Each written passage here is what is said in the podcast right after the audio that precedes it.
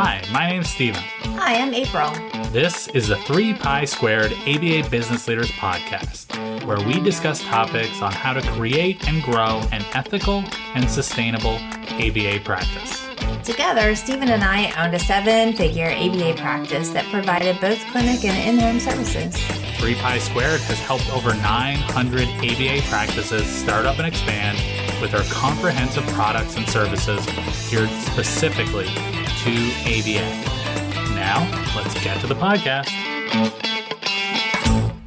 Hi, we are here today. Uh, we are all here today. we made it. we, we were all just talking about how it's one of those days. And so if you out there listening or watching or having one of those days, know that you are not alone. We are all here getting through this Thursday together. At least Thursday and the day that we are recording this I, event. I hope, I hope this is Thursday. Yeah. Uh, all right. Well, today with us we have Susan Habchy. She um, is a consulting project manager. She knows all the things about nonprofits, yeah. and so we get so many questions about nonprofit, and we don't really know anything about nonprofit because we've never done it, and it's just not an area that we've looked into. So we reached out to Susan and we invited her on to yeah. share with us all she knows, and so so she is here sit with us and um, she's got a presentation where you know just as we typically do we'll she'll go through it we'll chit chat as we go and then if you guys have any um, questions feel free we'll keep an eye on comments so feel free to put those into comments and ask any questions or make any uh, comments or remarks and we'll be we'll be keeping an eye on that so yep.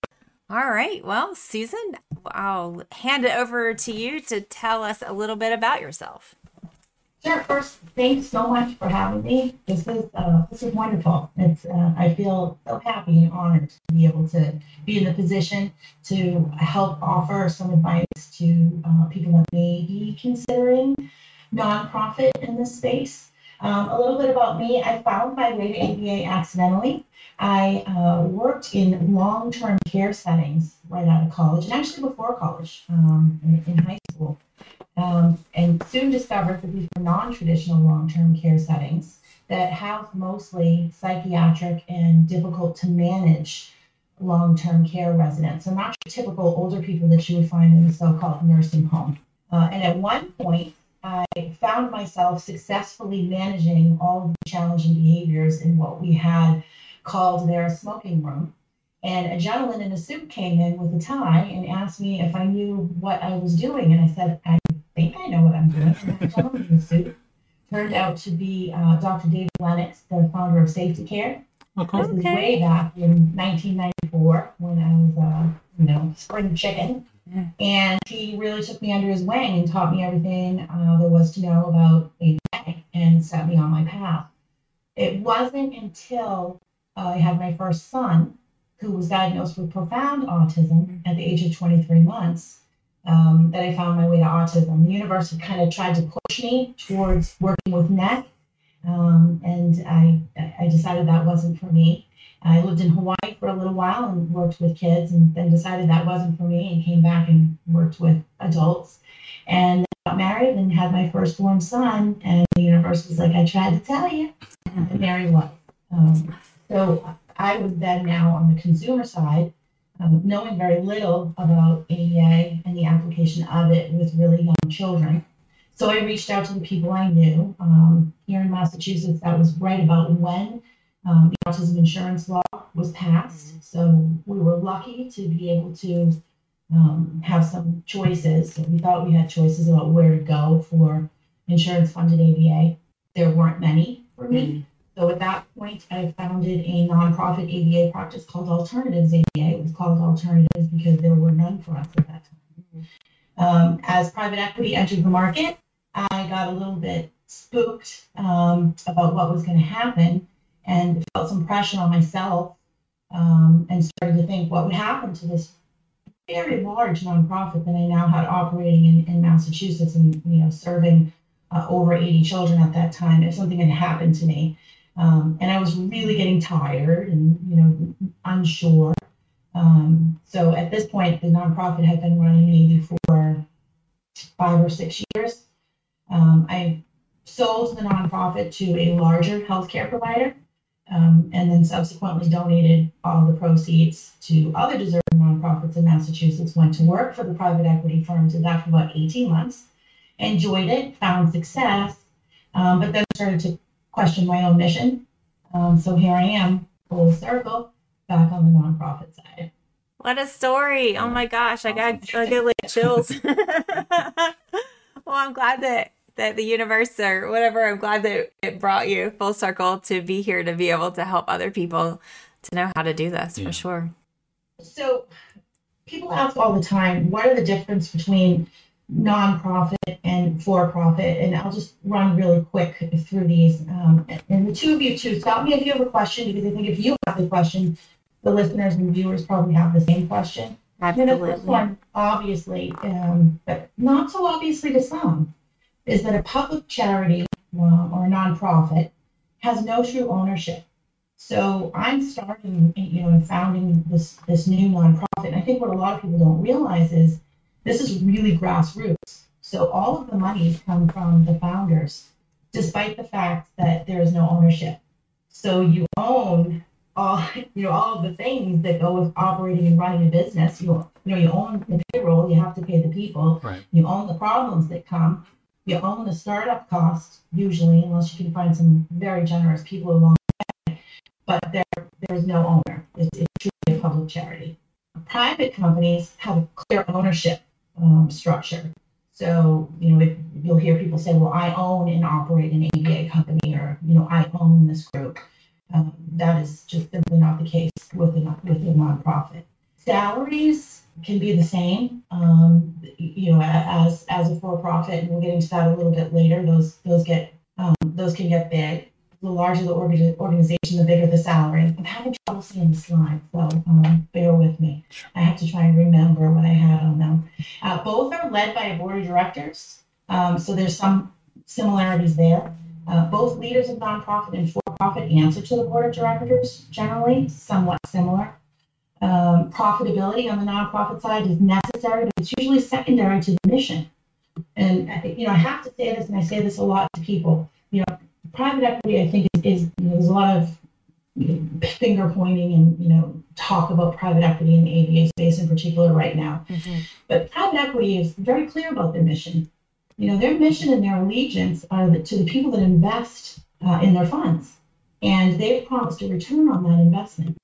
So, really, their main goal is to satisfy their investors. I won't get deep into that, but really, that's their main goal. Are there good providers out there that are PE backed? Of course, there are. But ultimately, the main goal of a private equity firm or an investor is to get a good return on their investment. Whereas in a nonprofit, this is sort of, you know, making money is a necessary evil. We need it. We need to make money to grow and do the things that we want to do. The difference is those monies don't belong to anyone. The dividends don't get paid out. And those monies stay with the nonprofit. So they generally get reinvested or they're put into savings. Um, they don't leave the nonprofit. Are bonuses given to employees? Um, of course, but they're all documented and they're structured, and it's not like a dividend. So you know you can have still a sign-on bonus. You can still say you know if if you meet these quality indicators, um, you'll have a bonus, uh, but it's a little bit different um, than a dividend that you might see in a for-profit entity. Um, access to capital for a nonprofit is a little bit more challenging. It's very difficult to get a loan. Uh, it can be difficult as a startup nonprofit to get a lease.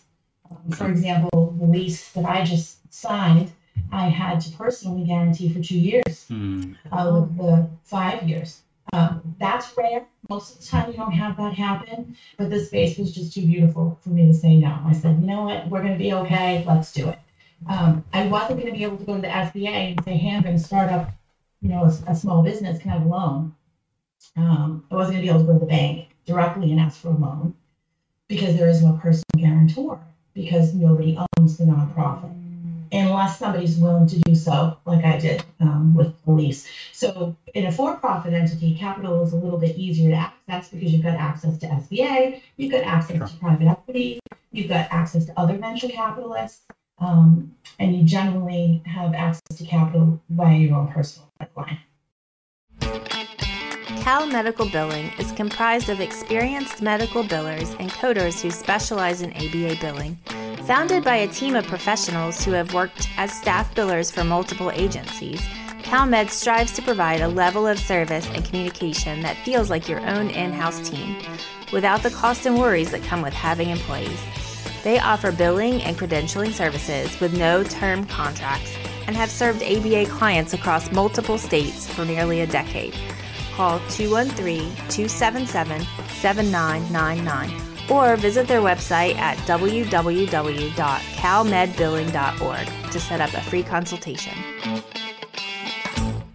Wow, yeah, I had I, re- I had no idea. Yeah. I really had no idea that a public charity has no ownership and that that like and so all of these things that you're just now talking about like they weren't even in my mind because I didn't even think about it. One question we had, uh, it was actually a couple weeks ago, and it wasn't it, it wasn't anyone asking about a nonprofit, but they um, they were sponsored by I can't remember it was a golf tournament or something like this, um, and all the proceeds were going they were going to give to this ABA uh, company that was a for profit.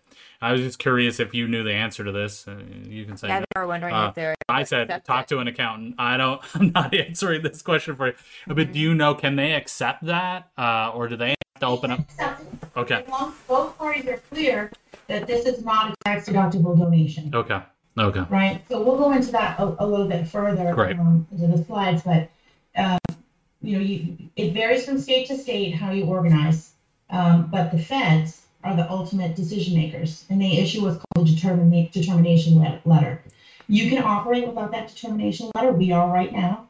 Um, it's retroactive generally to the date of application. So say these guys were like, you know we're going to found a small nonprofit Right. it's going to act as a support or organization. Let's let's use that to start up a small nonprofit Right. and use that as a sister nonprofit to the for-profit ABA that uh, center that we Mm. started. Right. And that was the other question I was going to ask you was like, do you see that a lot? Because like, uh, like, uh, because that's a question I get often is like, do if I want to start a nonprofit, do I need to have a for-profit too, or or is that do they kind of work side by side, or They can. they Okay. can. But uh, my, you know, the, the nonprofit that I founded and ran uh, previously didn't have any uh, for-profit entity Okay. associated with it, and neither does this one. Okay. It's just a true nonprofit. And a lot of the teaching hospitals that you see in larger organizations, and I'm from just outside of Boston, so here we've got Mass General Hospital, Brigham and Women's Hospital, Children's Hospital. These are all nonprofit organizations. They run as nonprofits. Okay. The for-profit is, is not involved. Okay. So it's pretty interesting. But they could, this circling back to your question, is they, they could take that money, no problem, as long as both parties it's not a tax deductible donation. This Gotcha. is just simply a donation. So of course, anyone can give you money and you can take it and you can use it any way you want. any way you want? Yeah, if, if you are a nonprofit, um, there's a little bit more documentation and then you would have access to that tax deductible donation. Right. If it was to a five oh one C three. Gotcha. Okay. And if that five oh one C three, like we're waiting for ours, if somebody were to give us a, you know, a large donation today, um, once that determination is listed, list, just given to us by the IRS, um, it would go retroactive to the application date. So the tax deductible donation that we receive today, as soon as that letter comes, that person would then be able to deduct it. But as of now, no, they wouldn't be able to. We're similar to a for-profit in that sense. Gotcha. Until that. Till that goes through. Okay. um, so some myths about nonprofits. nonprofits are not broke. Um, we came out of COVID with a million bucks in the bank, Wow. um, and our revenues were three point seven million dollars a year. Um, all of that information is public. You have to pub- publicly share your 990, which is the tax return. So you can look online and see any nonprofit's 990 as long as they're compliant. Um, so we weren't broke. Um, we came out of COVID with um, you know, some EIDL, that um, emergency loans related to COVID, um, with low interest in the bank. We had um, monies from PPP, um, and we had really high revenues. So nonprofits are not broke, and we'll talk about that. Not all of them, um, some are, and we'll talk about that a little further on in the presentation. The other um, myth is that nonprofits rely heavily on volunteers and fundraising. The nonprofit um, that I you know, just passed on to the for-profit group. Um, we had maybe one or two volunteers in our entire existence, and I had very little time to do any fundraising. Our revenues came from um, just like for-profit ABA providers, billing insurance companies. The difference being that those monies didn't go into my pocket; they didn't go into anyone else's pocket unless it was a paycheck they were reinvested into the growth of the nonprofit. Right. Um, I can't see that. I think it says nonprofits can't lobby. Can't lobby. Yeah. Um, you can. There, there's you know strict guidelines to that, and you can support um, different um, uh, causes um, that you'd like to see put forth. But you just have to make sure you follow the rules in doing so. Next slide. Mhm. Um, okay, so there's different types of nonprofits. The most common one um, that you would see in our industry is a 501c3, and that's just a straight charitable organization where you exist for the greater good of society. 501c4s are more social welfare. Um, I think the I think the Red Cross is a 501c4. Other organizations that you see um, engage in civic activities and, and, and try and help that way. And then I can't see, see Stephen. I think it's a 501. Is it 501c6? C6. Yeah. Yep. Yeah, so 501c6 would be a group like the Council of Autism Service Providers. So they're still a nonprofit, or, or um, the National Board of Realtors. Okay. They exist um, you know, for, for the good for the good of the industry. Uh, next slide. Ready? All right. That's about what salaries can look like. So the average salary of a nonprofit CEO in the Boston area where I live is 157,000 to 270,000. Keep in mind I'm in Boston. There are a Right. lot of teaching hospitals. There are a lot of nonprofits that exist here, and this is a wealthier state. So these are relative to the state that you're in. The national average salary, however, is 186,000. 18 million was the 2018 salary of the leader of Kaiser Permanente. Um, and the leader of Shriners had a $3.8 million base salary. So it's a direct correlation to the size of the organization and, and what a leader and success of the organization and what a leader might make. Next slide when you're ready. So I don't want to think I'm attacking or exposing the New England Center for Children when I bring this up. I'm not. I'm a huge fan. Um, Mr. Strully is um, a person who may or may not even remember speaking to me and uh, encouraging me to um, not turn over my nonprofit to a to a for-profit. Um, Hmm. But he's built New England Center for Children, which I think people all over the world now know what New England Center for Children is. It used to be called New England Center for Autism. And look there, his salary is over six hundred thousand dollars. And this is public information, mind you. Right. I found this myself on the internet, so I don't want anyone to think I'm trying to expose anyone. But he's got a big job Right. right? So we're gonna look at the nine ninety on the next slide, so you can see, you know, what his daily operations look like, along with his top leaders. Also big salaries, but in line with the significance of, of, of the service that they provide. Right. Next slide, Steve. So this is the nine ninety. I can't see it so it's so Yeah. tiny, um, but ho- hopefully others can see it. But this is public information. You can you can find it right on. If you wouldn't mind, Stephen, can you see what their revenues were? I think this is Yes. last year. So there. 119 million, I think. Yeah, so their to- that's their expenses. So their fund balance was 60 million. Um, Look over there, see. Revenue, program service revenue, 112. yeah, Oh, 118. 118. Yeah, current year, 118 million. Yeah. On the blue part of that slide, there's some, you know, it sticks out. Only $2 million of that was, was grants. Oh wow. You know, so this is, this is all service revenue that they generated. So Right. They operate much like a for-profit in a sense of where their revenue is coming from. It's how they handle their revenue that's different. They exist for the greater good of society. Nobody owns it. Mr. Strully doesn't own it, although, you know, for all intents and purposes, you know, he really does own it. Sure. Um, it's a marvelous, um, it's a marvelous organization. But just to point out to people that, you know, nonprofits aren't always poor. Um, the Red Cross is a nonprofit. Um, all sorts of, you'll hear the term NGO for non-government organizations.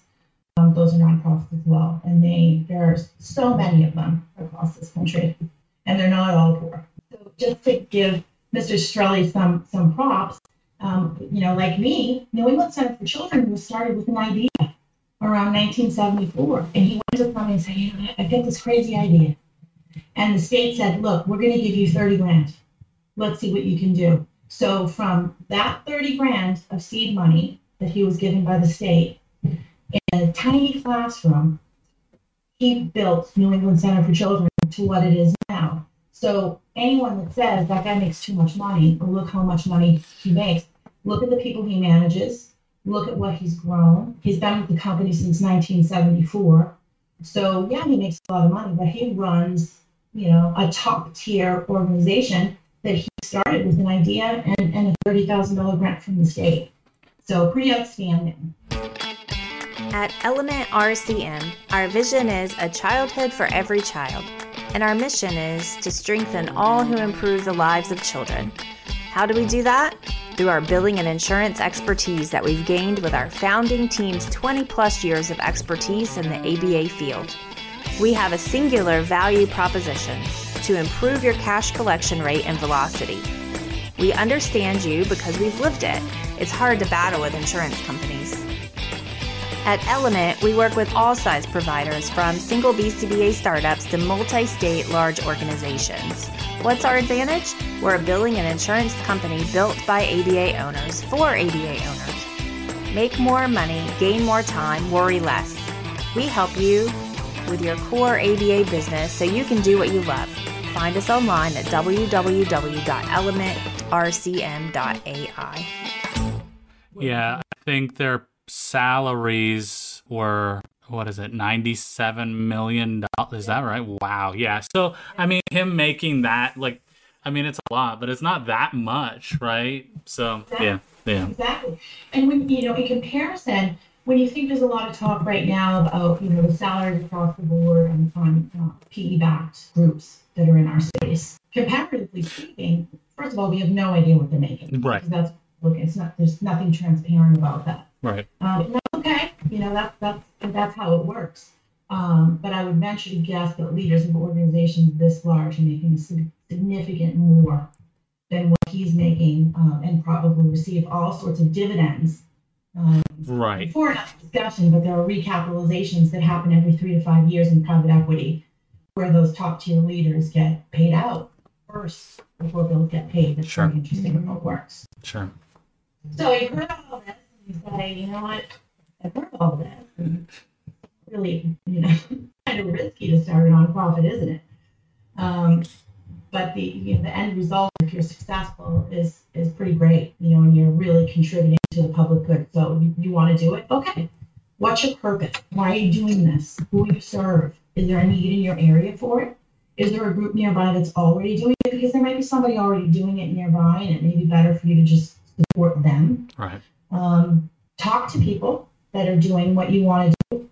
Anyone is free to reach out to me that's thinking about starting up a nonprofit um, or has questions or concerns. I, I, will help anyone. I don't charge a fee. Um, I'm busy, but I'll always make time to answer questions for people that want to start up a nonprofit. The big question is do you have the time and energy to do this? Can you assemble a solid, supportive volunteer board? Your board of directors and your advisory board are going to be critical to your success these are people that volunteer their time because they believe in your mission, and um, you know they they're serving just as you are for the greater good um, of society. And then funding. How much do you need to start, and where are you going to get it? Um, are you going to fund it yourself? Are you going to try and raise money? Are you going to look for startup grants, which there really aren't a lot of? A lot of the grants come to organizations that have been established, usually for three or more years not always the case, but there is some startup money. I think Flutie has some money available for certain organizations that are getting going, but you know, it's not a lot. You know, just to give you a little perspective, I'm driving around picking up things from Facebook Marketplace.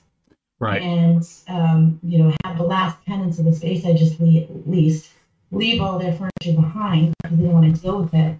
And I've had to salvage, you know, what I can and now we're going to go do some painting furniture, furniture in a big way. So there's a lot of blood, sweat, and tears um, involved, and it can be done without without a lot of money. Um, you know, just like any other ABA group. I mean, you could start with home based, yeah, and then build up your capital in the bank um, and proceed. But the good thing about a nonprofit is if you you know if you don't do what I did, you know I, I did what I did and, and I learned, and I, you know I don't regret it um, because what I built is still going to exist and it's in multiple states um, uh, um, across the country now, which is pretty amazing. Um, but if you build it right, the nonprofit's going to stick around far past you. We'll talk about that uh, in a few slides. Up. And just a question about the board, and you may get into this, but like, is there like, do you have to have a certain number of people on on, on the board, like, uh, or does it matter? Uh, it does matter. It varies state to state. Okay. Um, usually it's three. Okay. Because um, if you have two and you vote and they're split, right. So generally it's it's three that they look for. But again, everyone that's interested in this, start with your state. Look at what your state guidelines are because the state guidelines vary. The federal guidelines do not. Your first step is with the state. Okay. Um, you know, people say, well, I don't want to build a board. And then someday they say, uh, we don't need you anymore, we're going to vote you off. Um, so it, can that happen? Sure, it can happen. But uh, is it likely to happen? Probably not. Um, you know, there's you build out a succession plan, choose wisely the people on your board. So ultimately, unless you do something you know really wild, people on your board are going to vote you off. And some people will do, you know, put people on their board that they know are going to be a little bit more supportive of them holding that position. Okay. You can write into your bylaws certain things. So consulting a nonprofit attorney, if you can, is always uh, some good advice. Harbor Compliance is a great one for people that want to found a nonprofit. They're a good, solid organization to go to. Um, a little bit expensive, but starting any group. Yeah, so important. Yeah, yeah, it's really important to have that expertise, right? Like starting, yeah, the foundation of the any company is so important. Uh, one other question on the board, I I'm gonna, I assume there's a regulation. I but I like could a husband and wife be yeah. two of the three? Okay, okay, Absolutely. All my right. husband right now my husband and I. Okay. My husband and I, and then we have a third sort of disinterested party. Okay. Uh, you know, who else was going to do it? quite frankly, all of the money um, that is involved, you know, for rents and salaries in the beginning is, you know, it's coming from us. Are we going to stay in that position for the rest of our lives? Uh, doubtful. Um, but we're going to do something called the succession planning, which we have a slide upcoming cool. um, that talks about that. Yeah. But yes, you can do a husband and wife. Okay. So next, what do you do? Same as any other business you got to have a business plan. Um, selecting that board is critically important. That initial board of generally three people, as we just discussed. Um, we just talked about organization and how important it is to speak to an attorney and an accountant. Mm-hmm. If you can get that an attorney and accountant on your board, then that's even better. Yeah. Um, because there's your built-in advice at least quarterly, because the board meetings generally have to happen quarterly. Um, then you're going to file your tax exempt status with the IRS there is a form um, that is, you know, one of those easy forms. But if you anticipate that your revenue is going to be more than fifty thousand dollars in the first year, you can't use it. And if you're doing an ABA practice, your revenue is probably going to be more than fifty thousand dollars in the first year. Right. So that's where a firm like Harbor Compliance comes in handy um, in helping you do it the right way because the um, filing of the exemption can be pretty tricky. But again, you don't have to do that right out of the gate. You can get started with your state, get running as a business. It's just you won't see those benefits like, you know, tax free Amazon and free Google Suite, um, you know, you know, lower cost Office 365, and being able to solicit for tax exempt donations. Those things come once you get that, as they call it, ticket to ride, 501c3 determination letter from the IRS. And then preparing for ongoing Oop. compliance. Sorry. There's a lot of compliance issues associated with the nonprofit that people miss that aren't necessarily the same for for profit. Um, in Massachusetts, we have to file every year a form PC, um, PC for public charity, with the Attorney General that lets the Attorney General know where all our money's going, what we've spent, so on and so forth. And we also have to hire a high cost accountant that goes over our financials um, and audits them, it's called. So then he says, okay, I've looked these over. They look legit. Nobody looks like they're you know, swiping money for the nonprofit or doing anything shady, that gets submitted to the Attorney General so that we can maintain our status and stay in compliance. Why is that so important? Because there are different groups and organizations like GuideStar that will rate your nonprofit. And most of that has to do with your compliance. So if you're out of compliance by not filing with your local state government, you're out of compliance by not filing your 990 to the feds on time, that would show up on places like GuideStar and people will be less likely to give you those grants and donations. Finally, cool step in your shoe, run out of gas, and that's the succession plan. And I learned about that the hard way because I was burnt out running of gas, being private equity the market, and didn't realize that I had other options um, than to just um, sell to a for-profit. There are other options. You can build a succession plan. You work with your board and decide um, who is going to step into your role um, if and when um, you're, you're ready to move on and leave. And can you make a decision at some point and say, you know what, this no profit stuff, I- I'm done with it. I want to make this a for profit. Like, is is that at, or yeah, you can. Okay. And I, essentially what, that's essentially what I did, Stephen. okay, you when you sold it. Yeah, so, you know, in my, in my circumstances, a little bit different and more complicated. And there might be people that are listening right now um, that have a nonprofit that are interested in what I did and, and how I joined forces with the for-profit. And it was a very complicated process, but um, very interesting. And I learned, you know, more than you probably could at Wharton about business and operations and law and how it works. Right. So what we essentially did was an asset sale. So we sold Okay. all of the nonprofit's assets to the for-profit. So the nonprofit still existed until a couple months ago when we dissolved and then distributed the proceeds. Um, but we sold all of our assets, the name, you know, the logo, the website, the employees, the clients, the leases, everything you would need to operate the business was sold to the for-profit. And then the shell of the nonprofit um, was left behind. Gotcha. So again, it varies from state to state. The AG has to approve it. Okay. Um, and then the nonprofit ultimately may or may not get dissolved. Um, ours was dissolved. Um, and then, and then the monies were distributed to other deserving nonprofits. Because again, public charity can't keep it. Right. Right. What else do you need to know? We mentioned that it operates like a regular business. Um, there's a lot more oversight, as I mentioned. Um, get a financial audit. There's regulatory systems in, in check uh, in Massachusetts here. It's the Attorney General. In most states, you'll find that you have to be in compliance with the Attorney General. You will be eligible for grants, tax exempt status, reduced fees, etc. There's some cool stuff that comes along with, with being a nonprofit that's very helpful. I think Right now, we pay for our G Suite. It's like seven dollars per person to have access to the G Suite. Once we get that five hundred one c three, Google is so cool. They're like, you don't need to pay us. You're a Oh, wow. nonprofit. You don't, have to pay for that. Office three sixty five has some cool stuff. Amazon has some cool cool programs for nonprofits. So there's a lot of that stuff out there that adds up. Um, that's not just you know large. large. Um, public perception of nonprofits is generally better. I thought when I was running my nonprofit, I was like, you know what, no one really cares that we're a nonprofit.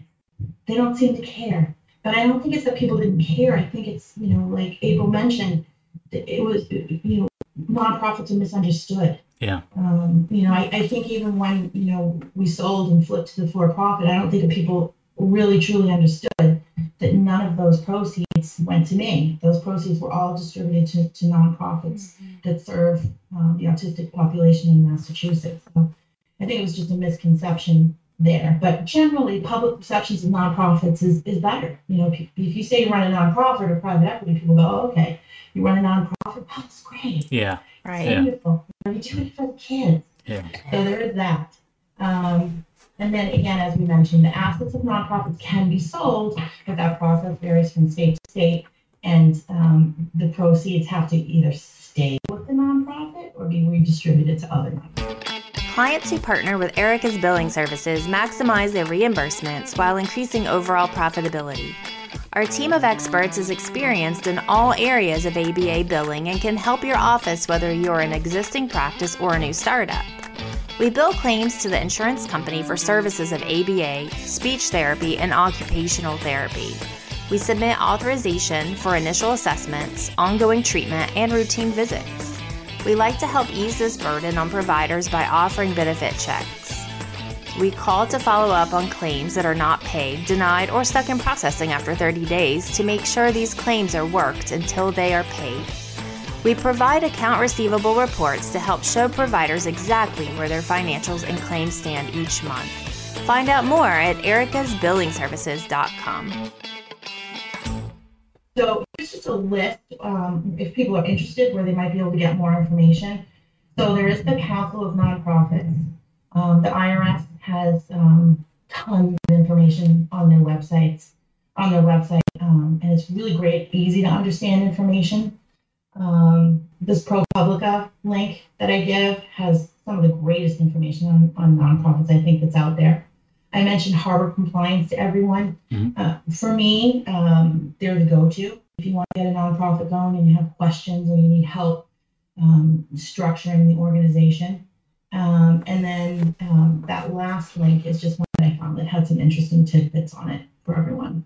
And anyone listening, we'll share the links in in the comments or the details of the podcast, so you can uh, take a look at those after the fact. So yeah, so Susan, we do have a few questions. Um, let's see. So about um, there are a couple here that are kind of around the same topic about linking the can you have the nonprofit be linked to multiple LLCs and then like the logistics of adding to a LLC business and what are some tips to set it up but also how to manage on an ongoing basis without it being too difficult. I believe I captured all of that. Yeah. Yeah, so I mean, if you've got, a, you know, there's a, there's a group in California. Um, I haven't asked them permission, so I won't share. Um, that you know, I had some conversations. They actually flew out from California to Boston to meet with me, which was pretty amazing. Mm-hmm. Husband and wife, um, related to your initial question, where they run a for-profit ABA center in California, but they wanted some information on, um, you know, if it was wise and if it was possible to start up a sister nonprofit. And that's just what they've done. Is so they have the sister nonprofit that exists to provide services and support that the for-profit can't. So there are so many things that families that we serve need Yeah. Aren't paid for by insurance They're reimbursed by insurance. So how do you properly support the family? So what they did was fire up that sister nonprofit. A lot of work, right? Because here they, they got they have a nonprofit that has no revenue source. Their revenue source now is fundraising and donations. So they've really got to hustle to make that happen. Um, I can't, you know, I'm not comfortable giving tax and legal advice, Sure. but if you've got a for-profit and you're going to get hit with some extraordinary taxes one year because you've done very well, you've got an opportunity to donate, Donate. to a nonprofit that you run, and now you've got this cohesive kind of group that works. So for me, I think it's it's a great answer. It can be done. Um, it's it's not difficult. It exists as a separate entity from your for-profit. Um, you know, I would I would think that people would want to be transparent and saying this is the for-profit, this is the nonprofit, this is how things work. Right. The for-profit doesn't have to disclose any of their financial information ever. The sister nonprofit will, right? So you'll still have to be in compliance. It's going to operate a little differently, but it enables the ability to have galas and fundraisers and accept donations and you know, and in some in some cases, um, be eligible for government contracts Right. that you wouldn't be as a for-profit. You know, that that's one thing I think I left off the presentation and I probably shouldn't have is that nonprofits are eligible for much more government contracts than for-profits are. And that's, you know, in our industry, that can be critically important when it comes to early intervention habilitation and others, you know, those other programs that the state has funds for. But yes, the short answer is yes, these exist. Um, it's not a big deal, but it is going to be a separate entity. Um, and that's how I would think would be the most logical way to do it is you've got your sister nonprofit to provide those services and supports that the for-profit just can't. Well, thank you. I think that I missed this other question that was Yeah. kind of about it, but I believe you covered it. Um, she was asking about uh, what are the benefits of having a nonprofit in conjunction uh, with the LLC. But like, I, you know, I hear that like Can be very beneficial. donated fund. Like, there's so many things. Is there any other benefit other than what you just shared that that you could add to that? I mean, really, those are the top ones. Okay. You know, you, you, you've got a way to recycle some of your excess revenue. then um, give it back to the government if you're going to be taxed. You know, you, know, I'm not a tax attorney. That someone else would have to advise on that. Yeah. But a lot of people use nonprofits that way. You'd rather give it to a nonprofit that they also run, that they know what happens there, so that they can, you know, generate those services and supports um, to supplement the for-profit. Um, you know, just being able to, you know, fundraise. Um, there's public perception, I think, is the biggest one. Yeah. being able to say, you know, yeah, this is a for-profit. The business entity works this way because we needed access to capital and continue access to capital to grow. And we run this for-profit so that we can supplement the services that we, this nonprofit, so we can supplement the services that, that we provide.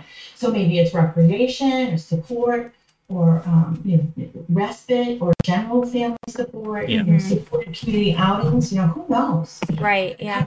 co-pays, um, all sorts of different things that families need to navigate the world and individuals need to navigate the world when they're living with autism. Yeah, like school support, IEP support. There's so much that could be done that just funder, like private funders, uh, healthcare is not going to support you with. Um, yeah, Yeah, I mean, we've had quite a few uh, customers who have talked to us about their ideas, and they're, you know, like some people have had some really amazing ideas of like other ways to Support. support, these families, right? And and so it's like anywhere from like one stop shop of like, okay, you you have all of these, you know, especially probably mm, you see a little more in early intervention, but like you have all of these therapies that you that you know you're you have to try to figure figure out how to fit in.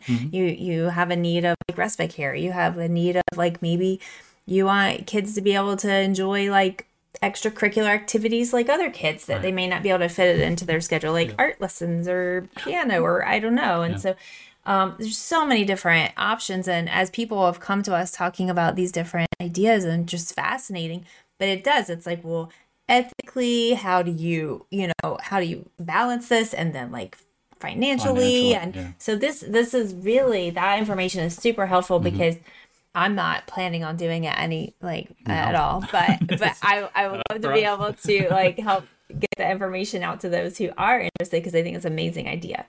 Speaking of amazing ideas, we have another um listener here, a, a member, I believe, and she is interested in opening a nonprofit for South America. She has family ties there. Provide she wants to provide trainings to professionals for future and existing ABA clinics. And I believe there's several um, messages in this thread, but I believe she's planning on opening a the non States. in the states, but being able to provide um and then the biggest thing that she's looking for is like where do you go for funding and support and i know that you mentioned one group i can't remember i think it started with an f um, what was the name of that like that provided grants i think to nonprofits Yeah, so the Flutie Foundation, they're geographically restricted. I think they do New England Okay. and Florida. I'm not sure though. I mean, it's worth asking. okay So, I can't remember the name of the website, but there are there are several websites. Some of them pay for play that you hit, um, and you you know you, you look for your for your grant sources. Okay. So you know, the application process for for a grant is pretty extensive. Yeah. you have to do it a couple times. You get the hang. You of get it, yeah. Good to have a good grant writer on your board as well. By Yeah. The way. Um, Yeah, that would be good. that's I would suggest you look um, for funding. Um, and you know, a simple Google search will will turn up um, several. I think one of them's even called Grant Finder. Yeah. Hello. Oh, we used Hello Alice. Hello Alice has a lot of uh, grants for nonprofits or minority owned or wom- women owned um, uh, prof- for profit companies. So that may be a good place to go too.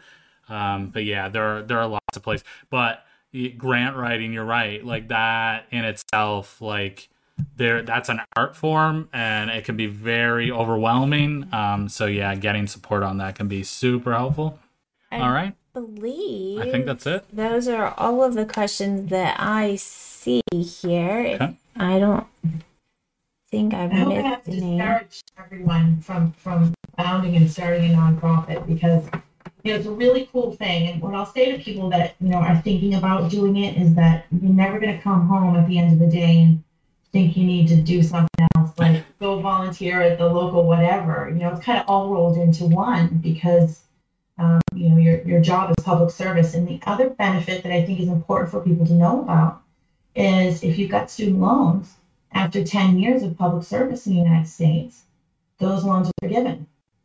And working for a nonprofit counts as public service. So the Biden administration now has just put out a whole bunch of information on that. So that is another benefit that's often looked over. So employees of nonprofits, including the founders, after 10 years of service, um, your student loans are, are forgiven, no matter what the size of those are, if you comply with the federal government um, tells you you need to comply with. So mm-hmm. that's a pretty interesting and unique benefit that I think a lot of people probably aren't aware. Yeah, yeah, yeah for sure. And, and the, the last question I have for you is when you like looking back at starting it up, I it, it sounded a lot like us, right? Like we didn't know what we were doing, right? so looking back at that, is there like is there anything that you would tell yourself that that you know now uh, when starting this? Like, is there some like is there a few key things that you're like, okay, you got to do these these first, right? You got to put this person in place right now uh, when you're starting a nonprofit. The the overall thing I think that I would go back and tell myself is you're doing you're doing a good job. You're doing a good job. I didn't think I was doing a good job, and after I you know after I made the decision I made, I realized I was doing a good job. And the, the people that I surrounded myself with that were also ded- dedicating themselves to service of the nonprofit, they were doing a really good job. And we were helping a lot of people, and we were running a tight ship. And it took us a lot of work and time to get there, but we were doing a good job. Um, in terms of you know what I would have done differently, I would have called an accountant sooner. I would have called an attorney sooner. And I would have asked for some advice on how to build out a board and an advisory board sooner. These are these are critically important pieces, um, I think, to any business. Yeah. But I'm sort of um, less now, but more so then, a ready, fire, aim person, uh, driven by passion. So I just jumped all in and just started hustling without a real good plan. Yeah. I mean, that sometimes that's just what you have you to do to get started. I mean, yeah. that's that's what created created Three Pies Squared yeah. is like as as we figured out how to open my for profit yeah. uh, company, but you know, we learned a lot that we didn't so even know mistakes. that we didn't know, yeah, right? So and, many mistakes so, were made. so yeah, I mean, and, and, and but if you would wait until you know it all, you yeah, never get you would started. never get started. So, yeah, yeah. so definitely. But yeah. but okay, well that's I mean we've already we have a couple of um comments here that this has been extremely helpful and, so and several so people thanking thanking you for for this information so we do appreciate that is there any final words that you want to leave us with today you know, if people have questions, um, please feel free to reach out to me. I'm happy. I'm happy to speak with anybody um, that is that is looking for information on, on founding a nonprofit or weighing whether or not it's right for them. Um, and uh, you know, I'll make time. I don't have tons of time, but I'll always make time. Email um, and text are generally the best for me. It's hard to catch me by phone because you know sometimes I'll be doing one thing and I'll be texting or emailing while I'm doing that. So uh, please, if anybody has any further questions, don't hesitate to reach out. You can find me on LinkedIn as well. My name is I think pretty unique. Great. Well, thank you yes, again so, so much, Susan, yeah, for really joining appreciate us your time and today. doing yes, this for us. Absolutely. I'm Great. blessed in this position to be able to, to share this, and hopefully somebody gets some nugget of information that makes it a little bit easier for them. I guarantee they will. Yeah, it's been super helpful. Really appreciate your time. Thank you. All right. Well, thanks everybody. We'll see you next time. Yes. Thank you for listening to our podcast. Hopefully, it was helpful. If you would like to gain access to this entire video and actually our entire library of videos, please join our ABA Business Leaders membership. You can find that at www.3piesquared.com.